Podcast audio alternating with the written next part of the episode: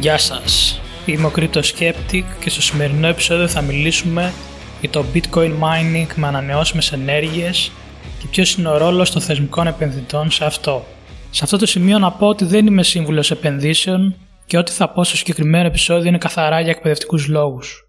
Ένα θέμα που εμφανίζεται όλο ένα και πιο συχνά όταν το bitcoin κάνει καινούρια all time high στην τιμή είναι η κατανάλωση ενέργειας για τη λειτουργία του δικτύου και το κατά πόσο βλάπτει το περιβάλλον. Τι ισχύει τελικά, είναι απλώς FAD ή έχει κάποια βάση όλο αυτό το επιχείρημα; Το ότι το bitcoin καταναλώνει μεγάλα ποσά ενέργειας ανασυναλλαγή είναι κάτι που δεν αμφισβητείται από κανέναν. Έτσι λειτουργεί το Proof of Work που είναι ο αλγόριθμος που χρησιμοποιεί το bitcoin για να επικυρώνει τις συναλλαγές. Αλγόριθμοι όπως το Proof of Stake που χρησιμοποιούν αρκετά κρυπτονομίσματα και το επερχόμενο Ethereum 2.0 έχουν πολύ μικρότερη κατανάλωση ενέργειας για να διατηρείται το blockchain σε λειτουργία. Τα τελευταία χρόνια όμως βλέπουμε μια στροφή προς τις ανανεώσιμες ενέργειες, με όλο και περισσότερους miners να χρησιμοποιούν υδροελεκτρική κυρίως ενέργεια. Το 65% περίπου του mining του bitcoin γίνεται στην Κίνα, λόγω του φθηνού βιομηχανικού ρεύματος. Μια έρευνα από το Πανεπιστήμιο του Cambridge που δημοσιεύτηκε το Σεπτέμβριο του 2020 δείχνει ότι το 76% των miners δηλώνουν ότι χρησιμοποιούν ως ένα ποσοστό ανανεώσιμες ενέργειες για την παραγωγή των bitcoin τους. Όταν όμως κοιτάμε το ποσοστό των ανανεώσιμων στη συνολική κατανάλωση ενέργειας από τους miners, το ποσοστό είναι στο 39%.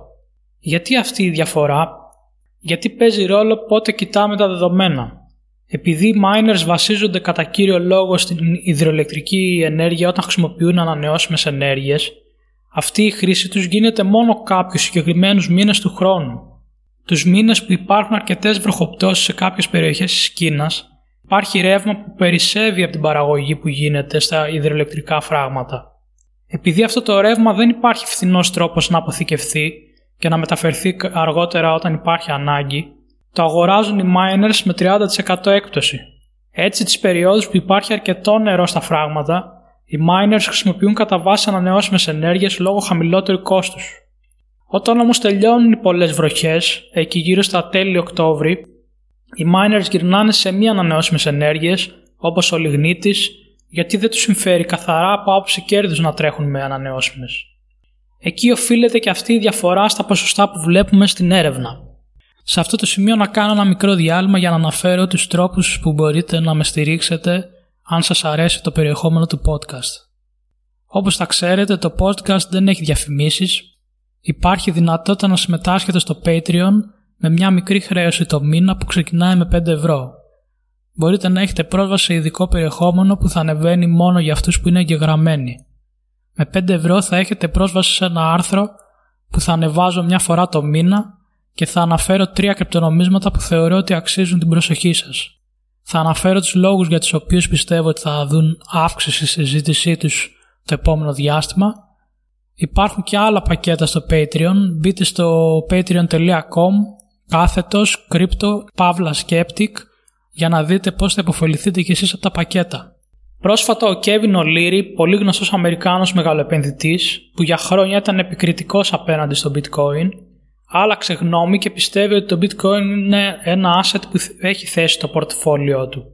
Ένας από τους λόγους που άλλαξε γνώμη είναι λόγω της αυξανόμενης ζήτησης που υπάρχει από θεσμικούς επενδυτές.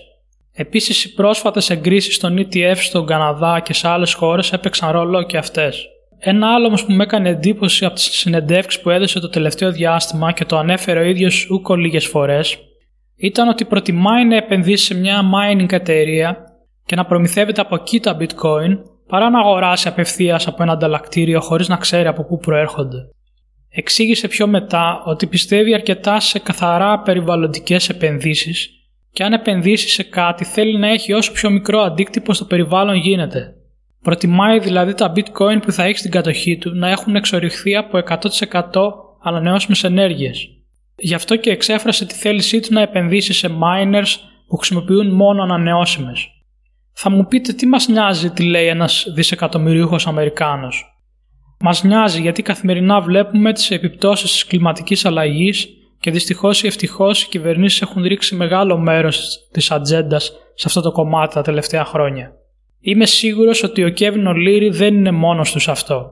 Αρκετοί θεσμικοί επενδυτές θα έχουν δεύτερες σκέψεις, καθαρά επειδή μπορεί να φαίνεται σαν κακό PR μια πιθανή επένδυση στο bitcoin.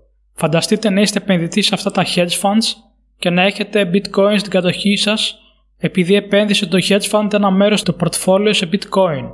Μετά διαβάζετε στα δεκάδες άρθρα ότι η συνολική ενέργεια που καταναλώνει το bitcoin σε ένα χρόνο ξεπέρασε την κατανάλωση ρεύματος ολόκληρης της Αργεντινής στο ίδιο διάστημα. Αυτό δεν ακούγεται και πολύ καλά στα αυτιά των συντηρητικών επενδυτών. Είδαμε και την επίθεση στην Tesla από τα mainstream media λόγω της πρόσφατης επένδυσης στο bitcoin. Επειδή η Tesla έχει σαν πρότυπο και την περιβαλλοντική συνείδηση και στοχεύει εκεί στους πελάτες της, δεν ήταν λίγοι αυτοί που ήταν επικριτικοί μετά την επένδυση της εταιρείας. Καταλαβαίνει κανείς πως το PR παίζει πολύ μεγάλο ρόλο, έστω και αν μιλάμε καθαρά για επενδύσεις.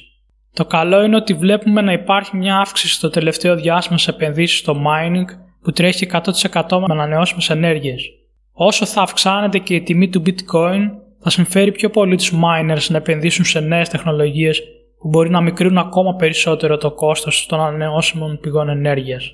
Αν υπάρξει ζήτηση για αυτά τα καθαρά μέσα σε εισαγωγικά bitcoin, θα δούμε όλο και μεγαλύτερη χρήση της καθαρής ενέργειας από τους miners. Μπορεί να γυρίσουν στις ανανεώσιμες και αυτοί που επέμεναν στο λιγνίτη επειδή είναι πιο φθηνός, αν οι θεσμικοί επενδυτές πληρώνουν πιο ακριβά τα συγκεκριμένα bitcoin. Ένα είναι το μόνο σίγουρο.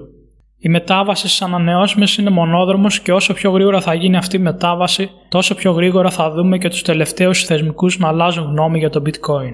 Αυτό ήταν το τέλος του podcast για σήμερα. Τα λέμε από την Παρασκευή με καινούργιο επεισόδιο. Γεια σας!